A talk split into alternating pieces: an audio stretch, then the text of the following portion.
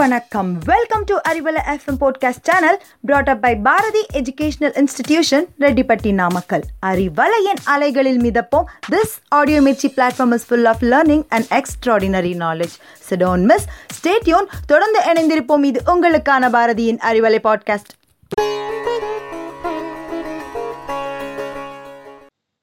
அன்பிற்கினிய அறிவலை நேயர்களே எளியவனின் இனிய வணக்கம்.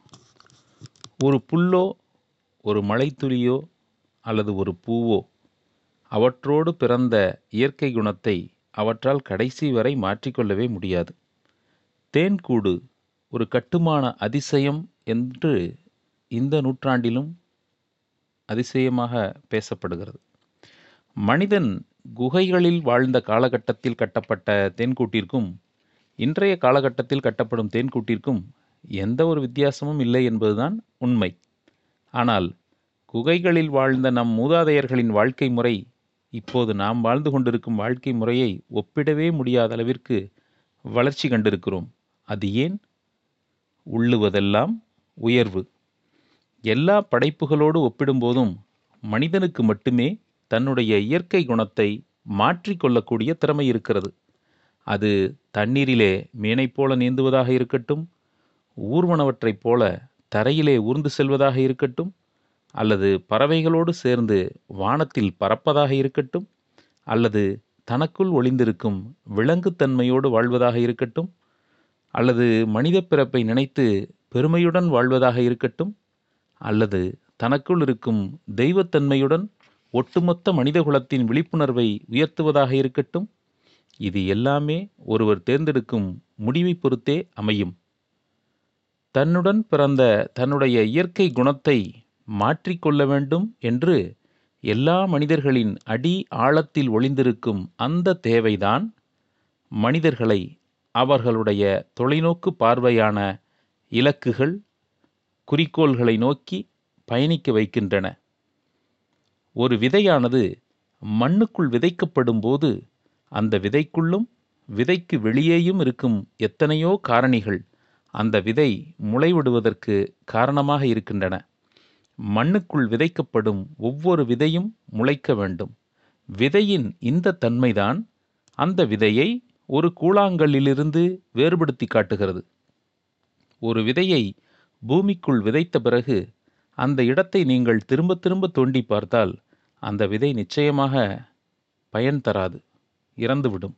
அதுபோல மனிதனுக்கு தன்னுடைய முழு திறனும் தெரிந்திருந்தும் அந்த முழு திறனையும் பயன்படுத்துவதற்கான வாய்ப்புகள் கிடைக்காவிட்டால் அவன் திறன் குறைந்த மனிதனாக மட்டுமே இந்த பூமியில் வலம் வருவான். அடுத்து செய்வதற்கு உங்களுக்கு வேலையோ அல்லது நோக்கமோ இல்லை என்றால் உங்களுடைய வலிமையையும் சக்தியையும் நீங்கள் பெருக்கிக் கொள்ளவோ பயன்படுத்தவோ இயலாது. உங்களுடைய ஒவ்வொரு நாளும் பயனற்ற நாளாகவே போய்விடும். வாழ்வின் அடுத்த நிலைக்கு மேம்பட்டு முன்னேறி கொண்டிருப்பவன்தான் மனிதன். வளர்ச்சியடைவதற்காகவே பிறந்தவர்கள்தான் மனிதர்கள். மனிதர்களின் வாழ்க்கை வட்டத்தில் ஒவ்வொரு கட்டத்திலும் வளர்ச்சியின் அர்த்தம் என்பது மாறிக்கொண்டே இருக்கிறது. மனிதன் கொஞ்சம் சுயநலமிக்கவனும் கூட. ஆரம்ப கட்டத்தில் தன்னுடைய சுய தேவைகளை பூர்த்தி செய்து கொள்ளும் பாதையில் மட்டுமே அவன் பயணிக்கிறான். பெரும்பாலான மனிதர்கள் இந்த சுயநல மனப்பான்மையிலிருந்து வளர்ச்சி அடைந்து வேறொரு சுயநல மனப்பான்மையில் மாட்டிக்கொண்டு விடுவார்கள். இப்போ அவங்க என்ன செய்வாங்க? அவர்களின் அன்பிற்குரியவர்கள் உற்றார் உறவினர்களைத் தவிர வேறு யாரை பற்றியும் கவலைப்பட மாட்டேன் என்கிற நிலைக்கு வந்து விடுவார்கள். இவர்களுக்கான தேவைகளை பூர்த்தி செய்து கொள்வதற்காக இந்த உலகத்துடன் போராடி கொண்டே இருப்பார்கள். இன்னும் சில மனிதர்கள் இந்த விதமான சுயநல மனப்பான்மையையும் தாண்டி வளர்ச்சி அடைவார்கள். அவர்களுடைய குடும்ப வரையறைகளின் எல்லை என் சமூகம் என் சங்கம் என் அமைப்பு என் தேசம் என்று கொஞ்சம் கொஞ்சமாக விரிவடைய ஆரம்பிக்கும். அபூர்வமாக ஒரு சிலர் மட்டுமே இந்த மனநிலையையும் விட்டு வெளியே வந்து ஒட்டுமொத்த மனித சமூகத்துடன் தங்களை இணைத்து பார்ப்பார்கள். அவர்கள் எல்லா விதமான வேற்றுமைகளையும் தாண்டி வளர்ச்சி அடைவார்கள்.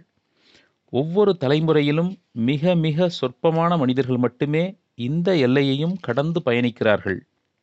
தெய்வீகத்தின் மறு வடிவமான இவர்கள் இந்த வாழ்க்கைக்காகவே வாழ்கிறார்கள்.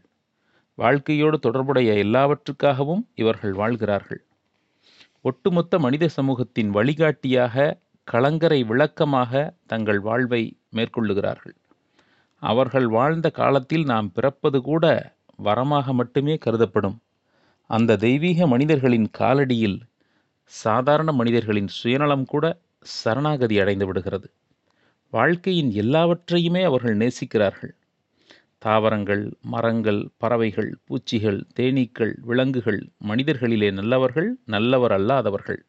அழகானவர்கள் அழகை தவிர்த்தவர்கள் என எல்லாவற்றையும் எல்லோரையும் நேசிக்கிறார்கள். அன்பின் மறுவடிவமாக பேரானந்தத்தின் மறுவடிவமாக சத்தியத்தின் மறுவடிவமாக உயரிய விழிப்புணர்வின் மறுவடிவமாக சக்தியின் மறுவடிவமாக திகழ்கிறார்கள். அவர்களை கடந்து செல்லும் வாழ்க்கையானது ஒளிமயமாக மாறிவிடுகிறது. அவர்களது முன்னிலையில் எல்லோரும் எல்லாமும் மாறிவிடுகின்றன. இந்த தெய்வீக மனிதர்கள் மனிதர்களுக்கும் மேலானவர்கள். உள்ளுவதெல்லாம் உயர்வுள்ளல் என்கிற தமிழ் சொற்றொடர் இதைத்தானே உணர்த்துகிறது. நாம் எண்ணுகிற எல்லா எண்ணங்களும் மனதிலே உதிக்கிற தோன்றுகிற நினைக்கிற அனைத்து நினைப்புகளும் உயர்வை நோக்கியே இருந்துவிடுமானால் வெற்றி படிக்கட்டின் எந்த படியையும் நாம் சாதாரணமாக கடந்து செல்லலாமே. அன்பானவர்களே நீங்கள் கேட்டுக்கொண்டிருப்பது அறிவலை பேசிக்கொண்டிருப்பவர் நாராயணமூர்த்தி. உள்ளுவதெல்லாம் உயர்வு மற்றும் ஒரு நல்ல உரையோடு உங்களை சந்திக்க காத்திருக்கிறேன். நன்றி.